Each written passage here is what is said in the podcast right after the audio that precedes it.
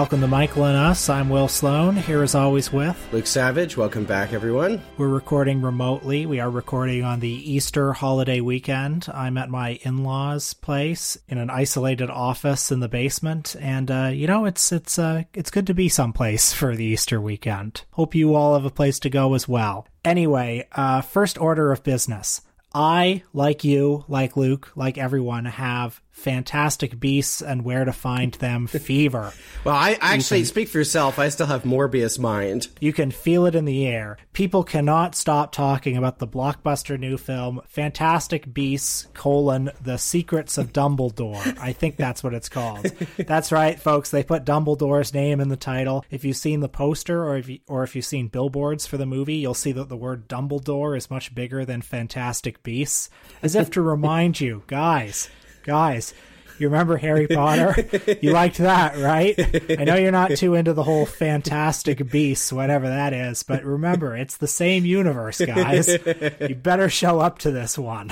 Believe it or not, I've actually seen, I think, two of the movies in the series. Because sometimes when I get together with our mutual friend, Brandon Hackett, sometimes we watch good movies, although I feel like we tell ourselves that, and I feel like the ratio of good to bad movies is maybe sort of like you know four to one with the bad movies winning out. And uh, you know bad movies are great because you can also kind of just like talk over them. And also it's always a good moment to just like something that's just in the air in the culture you put it on in the background and then that way you've kind of absorbed it you know without ever having to go to a theater or pay any money. So yeah I, i'm actually sort of broadly familiar with the well i shouldn't say i'm familiar I'm not up on the lore, but uh, I have seen the two. I have seen the two movies while talking over them. And I, being very heavily invested, as you know, in the free Johnny Depp movement, uh, I'm, I'm, deeply invested in this third one. No, I'm just kidding, folks. Wait, so is he in it or not, or did they cut him from it? He got cut from it because they they cut him. I think the day or maybe two days after he lost that libel lawsuit in Britain. If folks have been following that particular drama, he and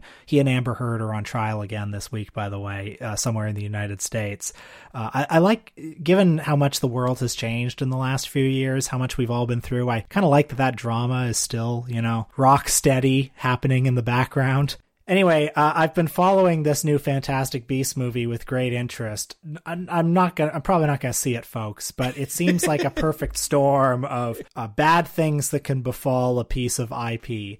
There's the Johnny Depp issue, uh, that casting a bit of a pall over the whole who, enterprise. Who was he supposed to play? He was Grindelwald in the second movie, and I say that I say that as if I know who Grindelwald is but he's the perpetrator of crimes. Grindelwald, if I'm not mistaken, and I mean this, this is one of the things about this. God, I don't know what to, what the new new Harry Potter trilogy, whatever we call it, the Fantastic Beasts series, that immediately seemed like a mistake to me when I first started watching. You know, when I when I started watching the first movie, um, which is that it's set in sort of the I guess early 20th century or something. So that conceit allows them to, I think, cast is it Jude Law as Dumbledore? So Dumbledore is now like, you know, a younger, sexy, sexy Dumbledore. And I think Grindelwald, you know, I could be, I haven't read Harry Potter since I was a teenager, but if I'm not mistaken, and people can correct me, I guess, but isn't Grindelwald the guy that like they find out Dumbledore was actually friends with him as a as when they were kids or something, and they were plotting to take over the world, and then he became a dangerous dark wizard. Which, like, if that's the case, then I don't actually understand how Grindelwald is like back in the 1920s or something. But I guess uh, Dumbledore is supposed to be pretty old. Anyway, does doesn't matter. I don't know any about anything about that except that I know that Grindelwald and Dumbledore were actually more than just friends. This is a revelation that occurs in the new uh, in the new film. Well, let me tell you, Well, it's a it's a revelation that occurred after J.K. Rowling wrote the original Harry Potter books as well. Well, there are several lines of dialogue that allude to a relationship that these two characters had, and of course, the studio would like to position this as some like triumph of representation. But the movie's being released in China, shorn of these scenes. A- any reference to their past romantic relationship has been deleted, but what's really funny about it is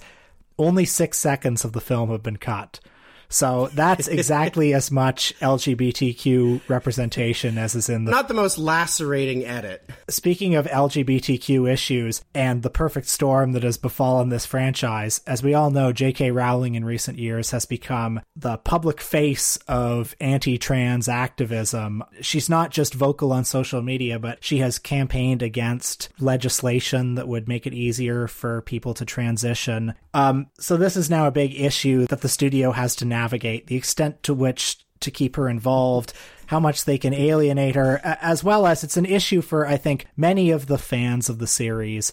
Uh, who you know you'll you'll notice I think since 2016 there's been an enormous decline in politics and media people on Twitter calling themselves Gryffindors and uh, saying that we need to channel Harry Potter energy to get to get Drumpf out. To be fair, that I mean to be fair, that's also because Hillary lost. Yes, but I, but I do think that uh, Harry Potter as a political signifier has taken a hit in recent years as a direct result of J.K. Rowling. Now, there are some people who will say Twitter is not real life. We don't know what effect this has actually had on ordinary moviegoers, but but I think we can sense in the air just a general malaise surrounding the Harry Potter franchise. I, I would I would I would proffer just a friendly amendment to that, which is that while that's also my sense, uh, part of what's responsible for that, it seems to me, is also just the fact that there hasn't been a new Harry Potter book that's, you know, a real book or, you know, is up to the standard that people got used to between books, you know, one to one to eight or however many there were. J.K. Rowling has made a number of kind of attempts to either create a, a an identity for herself independent of Harry Potter or kind of produce sort of Harry Potter tie-in products. And it doesn't seem like they've really stuck with people, even though, of course, you know, uh, a lot of people have bought them. So there was a whole thing where she penned a book that had nothing to do with Harry Potter, a novel that I think was called A casual vacancy. I remember the huge stacks of it at Indigo. Well, I, I may be getting a title wrong because I always get it confused with uh, Brian Griffin's novel in Family Guy, which has some title like that. Oh, I think that's a passing fancy. it's pretty much the same thing. Either, either or. Anyway, uh, you know, she tried to pen that uh, under a different name, I guess, and I don't think it sold very well. And then there was a big reveal that it was J.K. Rowling, but I, I, I never hear anyone talk about that book. And then there have been a number of these kind of tie-ins, right? There was the Fantastic Beasts and Where to Find them book, which is a book that I think it's like a textbook that they have at Hogwarts in the series. So that that came out. There was the Tales of Beedle the Bard, which of course appears in the final Harry Potter novel. Um, and then there was the my favorite one, which was the Harry Potter and the Cursed Child, which was sort of branded as like this is a new Harry Potter book and it's coming out. It's an original Harry Potter adventure. And so all these poor all these poor young readers went to buy it, and wouldn't you know it, it's the text of a play. It's not a book that you can read. Ron and Hermione and Harry and the and the and the gang are not having are not out having new adventures. I'm sorry. Well, we all know the story that J.K. Rowling began writing her novel on napkins, basically, and then it was a real rags to riches story. And now she's back to writing things on napkins and publishing them again. But everything you said brings me to my last point, which is the rotting of this piece of intellectual property. I was reading an interesting article in Variety this week. Two or three days before the movie opened, Variety had an article about how the top brass at Warner Media are pushing the brakes a little bit on the Fantastic Beasts franchise because of all the air of doom around it, because of declining ticket sales, because of bad projections for the box office for this new one. But they're they're faced with a huge dilemma because Warner Media has two main IP properties right now, Harry Potter and DC Comics. And so, what do you do when one of your two tent poles has not had anything new. And because this is this is an industry okay? They've got harry potter lands. They've got theme parks all over the world. They've got a beast to feed. And uh, people are not loving. All of a sudden one of your two sons he's not getting good grades. He's not practicing his piano. You know the other one's doing fine. He's pulling straight a's. He's captain of the soccer team but all you know one of them seems to be falling behind and, and you're not sure what to do. So i'll be interested to see i won't be that interested but i'll be slightly interested to see what what Warner Media does with this franchise. Will they pull a Disney where they give J.K. Rowling $5 billion for just the whole kit and caboodle of the franchise and then they then they put Harry to work again? They yeah, start... they're like they're like give give this to us. Let us detach you forever from the brand and then let us just make it as woke as the fans like want it to be. Or as not woke as the fans want it to be. like let's let's put it on an assembly line. Let's chain this assembly line to the charts and graphs that are telling us exactly what the fans want at this particular moment, like the Star Wars series right now. Yeah, where it's where where they're like these little token humanistic gestures towards representation, or not even just representation, just towards like particular plot lines and characters and ideas that are introduced as if they're very important. And then when the focus groups, you know, submit their feedback, oh, look at that. In the next movie, that character that was a main character in the previous movie, nowhere to be found, folks. I think that actually is happening with this new Fantastic Beasts movie. So this is just a little preview of what's going to happen going forward. But yeah, they got to get Harry back. They got to get Hermione back. They got to get that redheaded kid, whatever the hell his name is. It's been a while since I've spent any time with this series. then at, they ought to make some more canonical adventures where they're doing where they're doing stuff, and then in between those, they'll have like nearly headless Nick origins and uh, some Dobby the house elf, the beginning. I mean, and, you you uh, joke, but that is one hundred percent going to happen. Although now that you're laying out these scenarios, there's a third possibility that occurs to me, which is of course Ben Shapiro and the Daily Wire are starting their own film company or something to rival Disney. So you know maybe they could buy Harry Potter and use it to bequeath you know good morals to uh to the global youth. Yeah, they'll have their rival franchise called like Bobby Hollingsworth and the Chamber of uh, whatever, whatever, and it'll all be about uh, how how the Mudbloods are bad, how the Mudbloods, how the Mudbloods are a deviation from the natural order of things. Yeah, Salazar Slytherin did nothing wrong.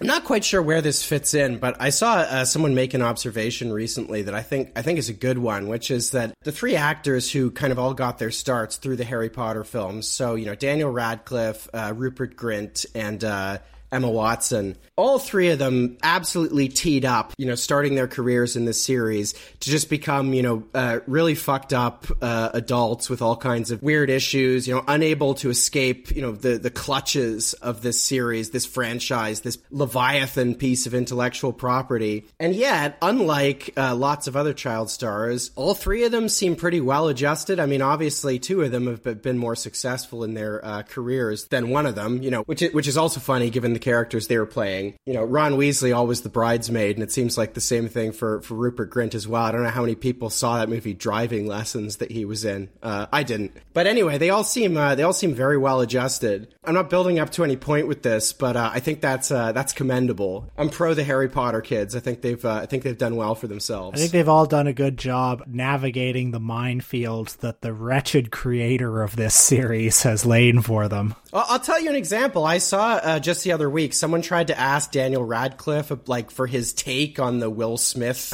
you know, slapping incident, and his response was just somebody the effect of. Why are we talking about this? This is stupid. Like, let's talk about something else. And I just say, good for him. He's right. I wish I had followed his advice. Folks, we do have some politics on this episode. This is a bit of a hard politics episode. We are going to once again be mining Luke's encyclopedic knowledge of Canadian politics on this episode because we are talking about a, a very interesting documentary, also one of the more obscure documentaries that we've watched. A 1969 film that was made for Canada's public broadcaster, the CBC, called What's Left. Democratic socialism has fallen on evil times. Um, it's lost its um, vitality, um, its vital force. Uh, it's no longer growing. Uh, it's in a crisis period, ideologically. We are the only party today, the only party today that offers a real program for the future. Tory misfits have moved into the NDP and unfortunately have wormed their way into the top echelon. Well, those people are destroying the NDP. The orientation uh, of the NDP is not based on uh, the need of uh, the French Canadian people. They just aren't in the in the the mainstream of, of the world. They no longer even bother to speak about socialism, and in those sections where they do speak about socialism, they substitute what I think are socialist slogans uh, for a socialist analysis and a socialist strategy. This film is a survey of the Canadian left circa 1969, particularly the state of the NDP, the New Democratic Party, which to this day is Canada's social democratic political party. The film chronicles the history of left politics in Canada, and it captures the left in a state of, I think, uncertainty, if not confusion, in 1969, with a number of different factions in the left and the NDP pulling in different directions. I'm interested uh, in hearing what Luke thinks about this as somebody who's been very immersed in the 50 years that have happened since, because I sense that this push pull that we're seeing in this film has continued in the party in some form pretty much until the present day. Uh, how did you find out about this movie? What made you want to talk about it? I found out about it quite by chance. I was looking for a less interesting documentary that was made by uh, CPAC a few years ago, which is not to be confused with the Conservative Political Action Conference. CPAC is sort of Canada's C-SPAN. It's where I used to watch Question Period and, and things like that. You know, they stream stuff from Parliament, but they also do original programming. And uh, I guess in 2012, something like that, uh, they made a documentary called NDP Party at a Crossroads, which I think aired the night of the 2012 uh, NDP leadership convention where Thomas Mulcair was elected leader. Uh, I was at that convention. I remember watching it shortly after. I don't even really remember why I was looking for that documentary, but I couldn't find it, so I put out a call on Twitter and I got a, f- a few replies. I can't remember which of them it was who recommended it, but uh, two of the people who replied were uh, Matthew Green, who's a, a great New Democratic uh, MP who I know a little bit from Hamilton, a great socialist MP, uh, and then Avi Lewis, who was a candidate who, in fact, you heard me interview on the on the show a few months back, uh, was a candidate in the recent election as the son of uh, Stephen Lewis, who briefly appears in this documentary. One of them recommended this film, and uh, we'll include the link. Somebody could probably do a good deed by uh, actually downloading the footage because uh, this was some. This is somehow at an unlisted YouTube link, meaning you can only find it if you actually have the URL. So I have no idea who uploaded it or why or why it's unlisted, but I've now seen it twice. Uh, it's incredibly interesting. It's a really important historical document. There's so many things that uh, appear in it that I think are interesting and uh, and are worth discussing. There are also so many characters who are sort sort of uh, important figures uh, in the history of the Canadian left, many of whom are sort of uh, forgotten some of whom you would never know about unless you've studied left history in Canada or, or political science. Something else that uh, something else I like about the movie is that there are a few people uh, who appear in it who I've come to know, although of course they're much much older now. This being a piece of TV from uh, from the late 1960s. I think it's 12 days ahead of the 1969 uh, NDP convention in Winnipeg. The film begins with a recounting of the Winnipeg General Strike in 1919, and in recounting this historical incident, it draws an unfavorable comparison between the state of the left then and now, as in 1969. It points that sympathy strikes popped up in nearly every major Canadian city. Uh, soldiers mounted sympathy parades, causing the government to pass a law forbidding the parades. A new special police force was formed in Winnipeg when it became clear that most active duty police were sympathetic to the strike.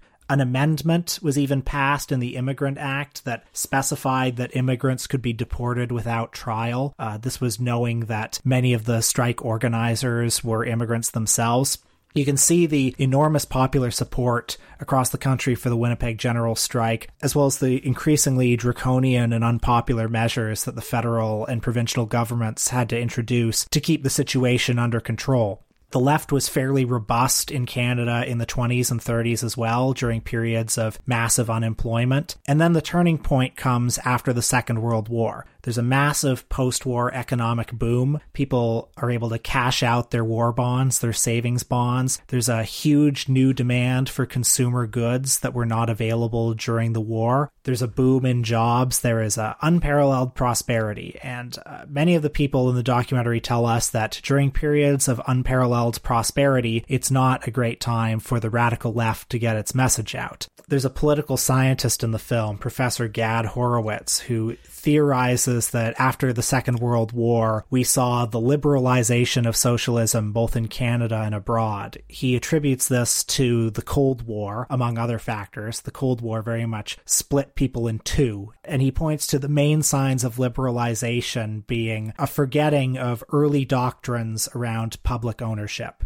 Now, at the same time, we're being told that appetite for radical left politics is at an all time low there's this emerging class of new left activists and it's largely student led and they're becoming they're becoming increasingly radical in their demands. And there's much disagreement in the NDP brain trust on how to deal with them on which of their demands to take seriously on what strategy to take the party going forward. Yeah so there's there's so much to talk about here and there's so many interesting issues raised by the film and it does kind of work as Will's survey of kind of the you know history of the you know 20s and 30s just now indicates. I mean it it does also kind of work as as a little truncated survey of sort of the evolution of the left up up to that point, up up to the 1960s. And yeah, I mean, as you were saying, the period of the Great Depression in particular, the, the decade following the Winnipeg General Strike, um, things were, were incredibly desperate during those times. And you know, among other things, this contributed to the creation of the CCF, which was the precursor to the NDP. So this was the Cooperative Commonwealth Federation, which was formed in the 1930s after a conference in Calgary, and then later had a founding manifesto, I guess a year later, called the Regina Manifesto. So the idea of the CCF was a federation between, you know, farm, labor, and social socialists. Those were kind of the, the founding partners. And uh, the famous line in the CCF's uh, uh, Regina Manifesto is the final line, which reads No CCF government will rest content until it has eradicated capitalism and put into operation the full program of socialized planning, which will lead to the establishment in Canada of the cooperative commonwealth. So, you know, the CCF, like a lot of kind of socialist formations in the early 30s,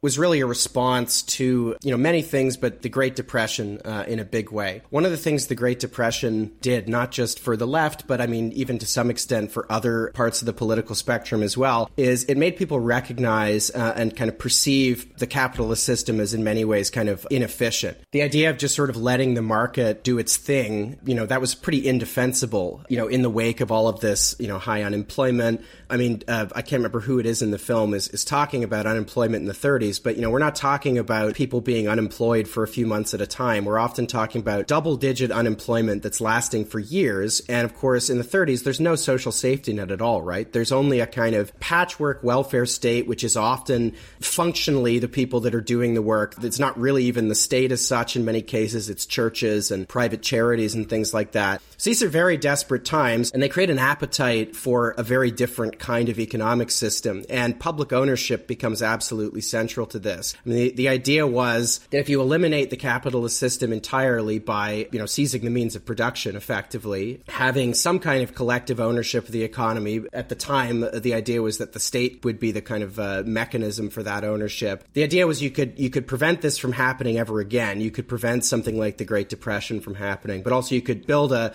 a very different kind of economy, which would have very different social and, and economic outcomes. So the CCF is formed in the 1930s, and uh, it has some early successes. You know, there are only in the 30s kind of six or seven CCF MPs that are elected, including a young Tommy Douglas who appears in the film. Amusingly, he, his kind of role in this movie is he's one of the, the voices of the NDP establishment, which is another thing that's funny in this film, is that these figures who would be far to the left of, you know, uh, most, most politics today anyway, uh, David Lewis, Tommy Douglas, um, others like that are in this film. Their role is to kind of be the the older figures who who represent the sort of labor NDP establishment, who are very skeptical about the new left and, and what the young radicals in the party are saying. Tommy Douglas, by the way, for listeners who aren't Canadian, is the widely acknowledged father of Canada's universal healthcare system, uh, voted the greatest Canadian of all time in a CBC poll. That's right. A guy who was spied on by the RCMP in his lifetime and has sort of been grandfathered into kind of the national mythos such that he's sort of seen as a as an apolitical figure. But so Douglas was one of these early successes. The CCF had this small federal caucus, but then, you know, they started winning. I mean, they won this election in Saskatchewan in 1945. They smashed the Liberals, won almost every seat in the Saskatchewan legislature, and uh, they began to build in this tiny, you know, agrarian province without a lot of money and wealth at its disposal you know, this much bigger kind of welfare state. They actually did a lot of stuff that you wouldn't necessarily associate with uh, socialism as such, but which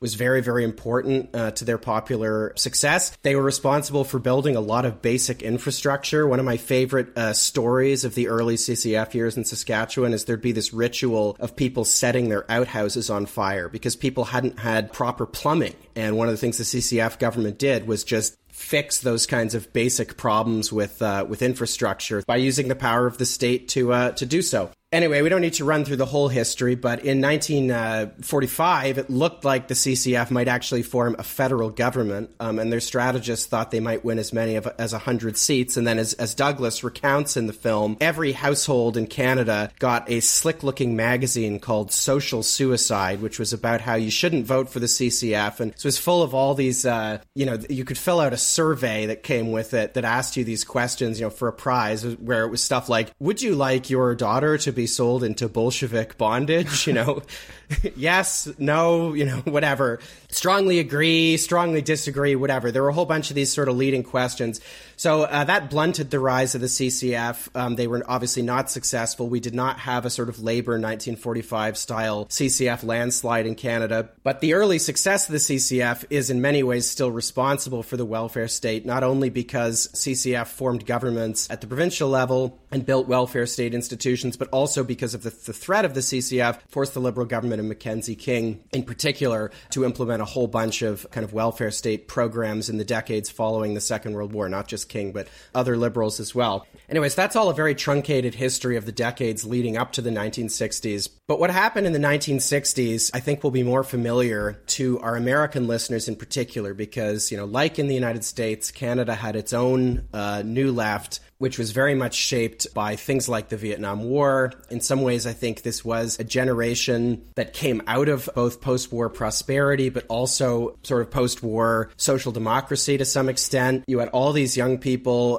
who perhaps had come from families where, you know, no one in their family had been to university. They're going to university they're learning and they're starting to ask, you know, serious questions about the society around them. I think given what had come before in kind of the 1930s and the war years, there was a sort of shock of affluence that was going on at the time as well. And people were starting to ask questions about that too. I mean, what does it mean to have a society that's so driven by a consumption economy uh, where everything is so commercialized? And so all of these issues are really coming to a head in the NDP, uh, particularly around this question of public ownership. The NDP NDP, I should I should add, was formed in 1961 when the CCF merged with the Canadian Labour Congress. The idea being to create, you know, a sort of formal Labour Party, so not just a party that was ideologically sympathetic to Labour, but one that was affiliated with uh, with organized Labour as well. And Tommy Douglas was uh, was the first leader, followed by uh, David Lewis. Now, if you're familiar with the New Left in the United States, I mean, you can picture something uh, in some ways quite similar here, although it's inflected the New Left with some very Canadian particularities. Um, one of the big ones, and one which I think is uh, often doesn't scan for people uh, outside of Canada, and honestly, even some people inside Canada as well, is that nationalism is a really big part of this, and that undergirds a lot of the push for public ownership as well. It's not just public ownership for public ownership's sake, it's also Canadian ownership of the Canadian economy economy because the left, in a big way, was responding to increasing uh, American ownership of the Canadian economy. Uh, it was responding to the fact that uh, Canada was, and frankly uh, still is, an industrial economy where much of the industry is extractive. You know, we extract raw materials and we often export them for, if we're talking about oil, you know, it's often refined elsewhere. A lot of these industries, you know, there was a kind of a growing American influence in them, et cetera. So all of this concerned, you know, young radicals who are obviously obviously very critical of the American empire and, you know, what it was doing around the world, particularly in Southeast Asia. The documentary highlights these kind of uh, emerging divisions between the new left radicals in the party and the sort of uh, old guard. And these are very interesting because, to a certain extent, they really are just generational. And you see a version of, uh, of stuff like this everywhere, and, and to some extent, there's a version of it, you know, every few decades. But they are to, they are to some extent ideological as well. And I'm actually sympathetic to uh, things that people on both sides of this uh, divide say. Well, we can talk about some of the characters who appear in the film. Probably the most conservative member of the Old Guard is Manitoba Premier Ed Schreyer, who it's noted is the leader of the party's only reigning NDP government at the time. There is no way that a political party can uh, speak realistically about running the affairs of government if, if, if that party has to subscribe to the kind of undisciplined uh, course of action that is proposed by some of the New Left.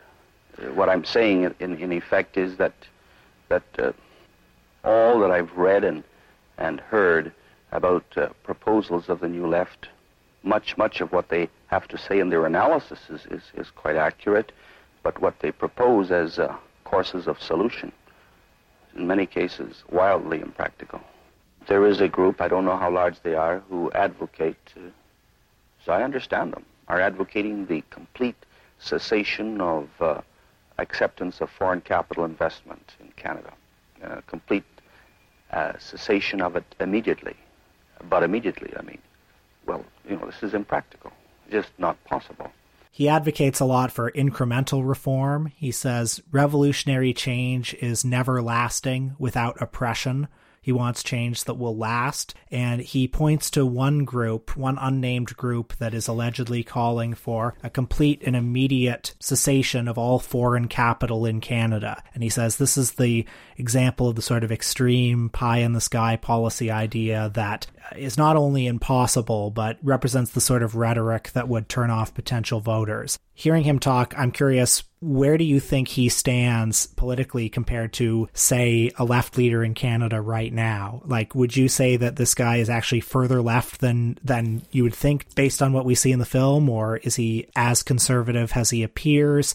And what do you find sympathetic about him, if anything? I mean, he, Ed Schreyer, I think, is the figure I'm I'm least sympathetic to. Not because I even real I don't really know much about Ed Schreyer's government in Manitoba, and I'm sure that uh, yeah, as you alluded to, it, there's probably a sense in which he had you know very basic social democratic commitments that would put him to the left of um, I'm sure the NDP in Manitoba today. But his attitude is one that you do encounter in social democratic parties. I mean, one thing I like about this documentary is it really shows the competing souls of a social democratic party, you know, particularly after the Second World War. Social democracy after the Second World War does enjoy a lot of successes, like we were like we were saying before. I mean, in Canada, the CCF doesn't form a national government, but it does form some provincial governments, and it, it wins a lot of uh, important concessions uh, around the welfare state in particular. And one of the things that's born of this is, you know, quite naturally, but also this poses some challenges is you get a professionalization of politics. You get labor leaders and, and party staffers who are who are middle class, right? You know, this is not the 1930s anymore. Uh, there's a welfare state. There's a climate of affluence. But one of the things that this really can breed, and you see it listening to Ed Schreyer, is this sort of uh, what what I think in retrospect looks like complacency.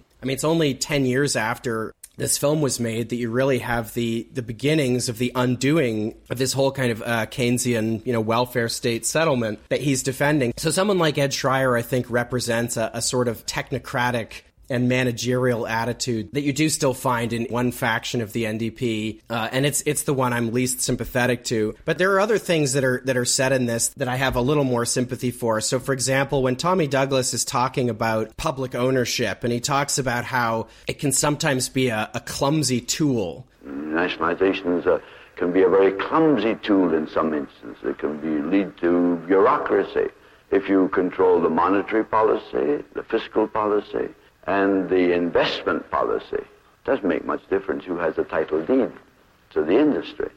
And uh, consequently, in many countries, and the Scandinavian countries are the best example, they have demonstrated that without mass nationalization, it is possible to have a socialist society.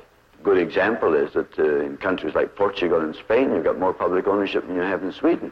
Uh, we have probably more public ownership in Canada than they have in Sweden.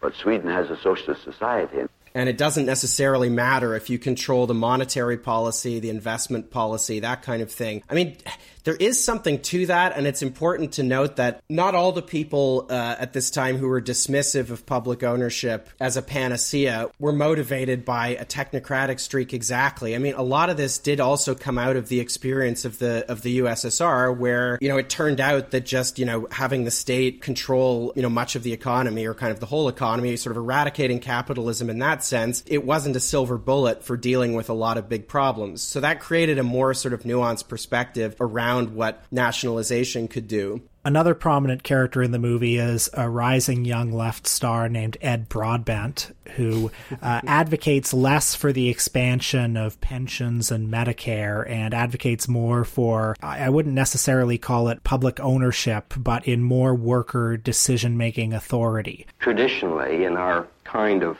free enterprise and quotes economy, have these rights have belonged to management in legal cases that are still before uh, courts every day. The judgments come down in arbitration matters, which uh, recognize the so-called prerogatives of management. Now, what are these? These are uh, the right to decide the allocation of capital, the right to decide the price of a product, the right to decide what the product will be, uh, the right to decide when technological change should be introduced in enterprise. Where would you put him on the spectrum here? Yeah, so there are a few scenes in this which are, are really special uh, because they capture what appears to be at least one early meeting of uh, this group known as the Waffle, which became sort of the dominant expression of the New Left in Canada, this kind of New Left animated by ideas of Canadian nationalism and, and Canadian ownership of the Canadian economy, that sort of thing. There's one scene where it, it appears to be uh, the famous moment when they're drafting the uh, manifesto for an independent socialist Canada, which was the uh, the founding manifesto of the Waffle. I mean, it, it can't actually be. I can't imagine they actually had cameras in there when that happened. But uh, perhaps I can show the clip to Ed and see if he remembers. But the idea here was uh, more nuanced than simply just you know having the state control things. Uh, the phrase that people were using, which I think was apt, was industrial democracy, and this is an idea that Tony Benn, also who we've talked about on the show before, was very interested in as well. So not simply not having the state uh, own things necessarily, although you know I think the view was still that you know some things had to be owned by the state, but having you know more worker-owned firms and things like that, changing the way that we conceive of the firm in general. So there were ideas floating around at the time that involved changing labor law such that, you know, in addition to bargaining for, you know, wages, working conditions, things like that, unions would also be able to bargain for rights of management as well. So you would have workers, you know, gradually taking control of firms and things like that. I think those ideas are the most interesting, most interesting ideas that came out of this period and are probably still worth considering uh, in a big way today. Um, but so you see, you see a number of people in these scenes kind of to, in the last third of the movie. Uh, you see a young James Laxer who ran a few years later against uh, against David Lewis. Ed also ran in that contest, although of course he was elected leader. Uh, Ed was in uh, I guess 1975. But so Laxer became sort of the voice of the waffle. Uh, he was uh, you know a whip smart, I think 29 year old. Um, so he's even younger in in this documentary. It's kind of 29 year old face of the new left in Canada. I think he got something like 30 percent or something like that although Lewis did win pretty convincingly a few years later. Another guy who was in the room for the drafting of this manifesto, this famous manifesto, was uh, Gerry Caplan. He's a guy I know a bit as well, and he doesn't speak in the film, but I think I caught a glimpse of him uh, somewhere in the room. There's a young Cy Gonick, uh, one of the founders of Canadian Dimension, uh, who's still around. Gad Horowitz, who you mentioned, I should say, is a fellow who I've interacted with online as well, and he, uh, he wrote a really important book called Canadian Labor and Politics, which uh, was a foundation in many ways for uh, a lot of the political science work I did in university as well. So he's someone I'm pretty familiar with. But of course, the person I know best, and we've mentioned him already, is Ed. And and there's a, and in the first scene he appears, there's a moment that I think is so emblematically him, where they're where they're drafting this manifesto, and he's trying to push for clarity on what they mean by key industries, because the manifesto is talking about you know public ownership of key industries, and he's saying something to the effect of, well, we were talking to that economist, and I and as a non-economist, I thought he raised some pretty good questions um, about what you know what we mean by key industries. So maybe we should push those questions. Maybe we should be honest with the convention, push those questions down the road, and you know say that we're gonna we're gonna put in the work and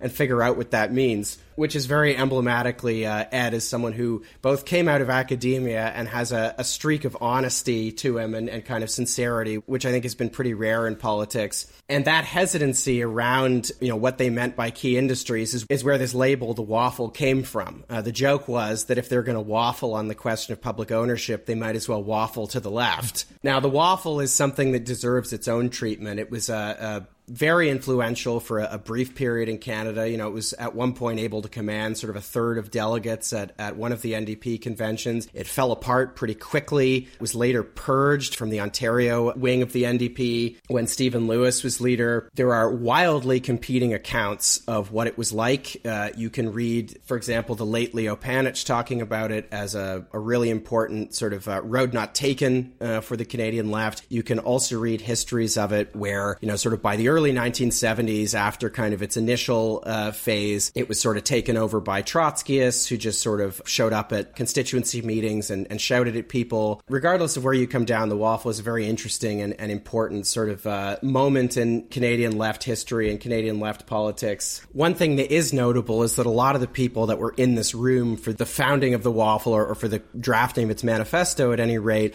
uh, ended up leaving uh, in the next few years. So Gerry Caplan, who I mentioned, I believe it was the manifesto was drafted in his living room, uh, and he later sided with the uh, the people who wanted the waffle gone from the NDP. I know Ed uh, started to feel less comfortable with some of the rhetoric around the waffle. Uh, there was a feeling, you know, and this is another thing you hear about the waffle that um, and I suppose uh, it's a criticism that is leveled against the New Left in general. Um, there was a feeling that there was a sort of academic language, a sort of jargony language that was associated with some of this stuff, that it was too campus based to have a broad appeal, and that there were ways to make the same political demands, uh, but kind of uh, strip them of some of this, uh, you know, some of this style of rhetoric you know, Ed represented uh, the constituency of Oshawa Whitby, which had a huge, uh, you know, General Motors uh, presence. And I know he felt that the rhetoric of this time that was specifically about sort of American corporations and stuff wasn't really going to go over very well in a community where so much of the economy and so many of the jobs were connected to, uh, you know, this unionized work at General Motors. Anyway, the waffle is too big a subject to treat here. It's something I'll have to uh, have to get into a little more in a future discussion. It's something I'm actually uh, hoping to write about as well. It's some point once I've had uh, had the opportunity to do a little more research.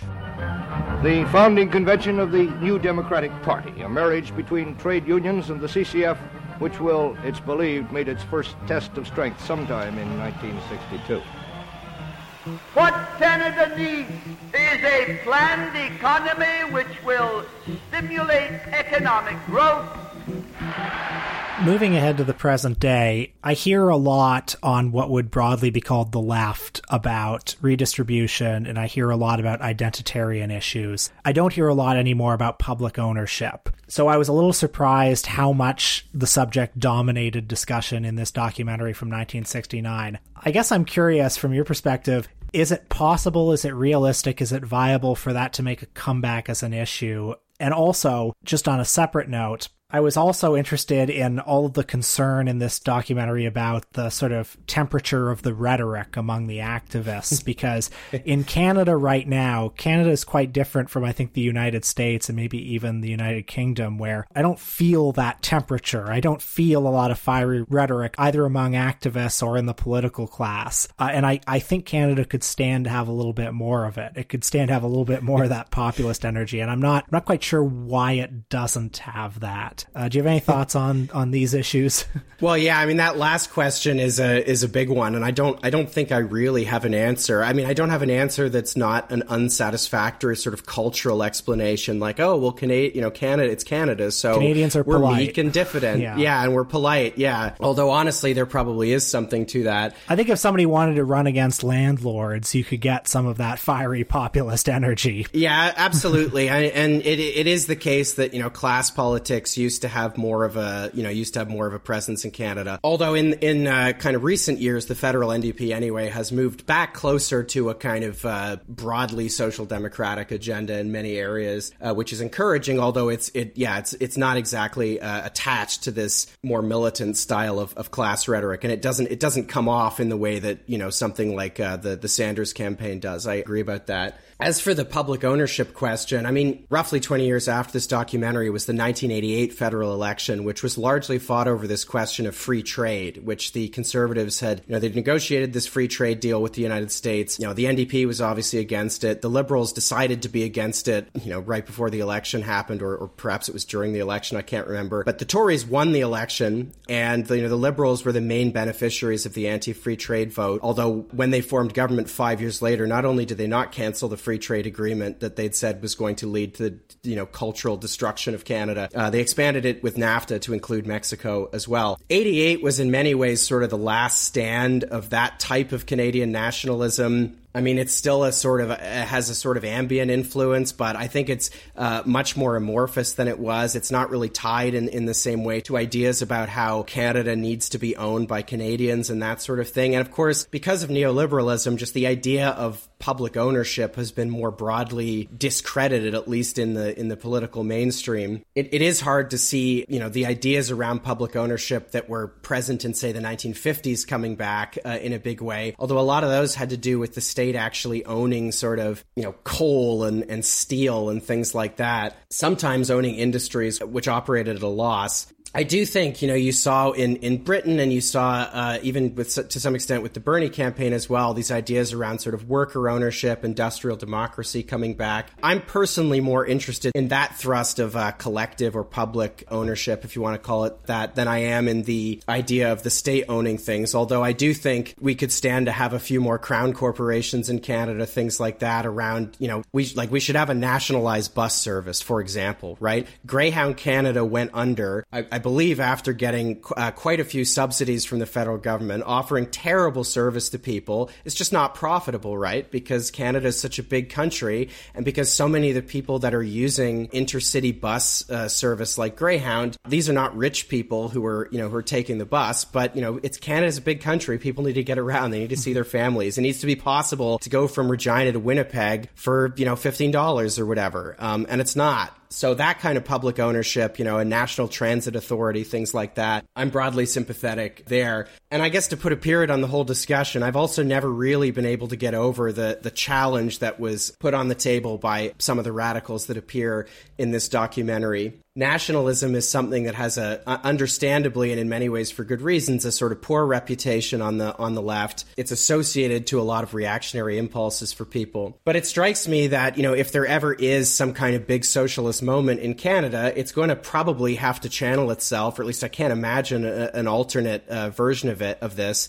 Uh, it's probably going to have to channel itself through some kind of you know Canadian nationalist idiom because nationalism is a really potent force in Canada even to this day. And when I say nationalism in a big way, what I'm talking about is just the idea that Canada can be a society that is independent from the United States and which pursues a more egalitarian kind of political economy. So I, I, don't know what that would look like. It's a question that still preoccupies me quite a lot. But because Canada is, you know, a relatively small society next to, the, you know, this big uh, political, economic, and cultural behemoth, the United States, I feel like in some ways there's no getting over the fact uh, that to be Canadian is to some extent necessarily to distinguish yourself from the United States. And so I feel like in some ways we actually haven't moved beyond a lot of the questions and the conflicts that appear in this documentary in which, are being raised by the young radicals who appear. I also think uh, just social democratic parties, by their very nature, uh, are always going to have these kinds of tensions, and that you can't really get rid of them. You're always going to have these generational tensions. You're going to have tensions born of the fact that you're trying to create something that is simultaneously a popular movement with a rank and file element, ties to organized labor, etc., but which is also a parliamentary formation and is going to have a caucus, is going to, you know, in some cases form governments and things like that. You're always going to have these tensions, and I think at their best they can be constructive. Having said that, I agree with you. Uh, bring back some of the fiery populism. I think uh, we could use a dose of that right about now.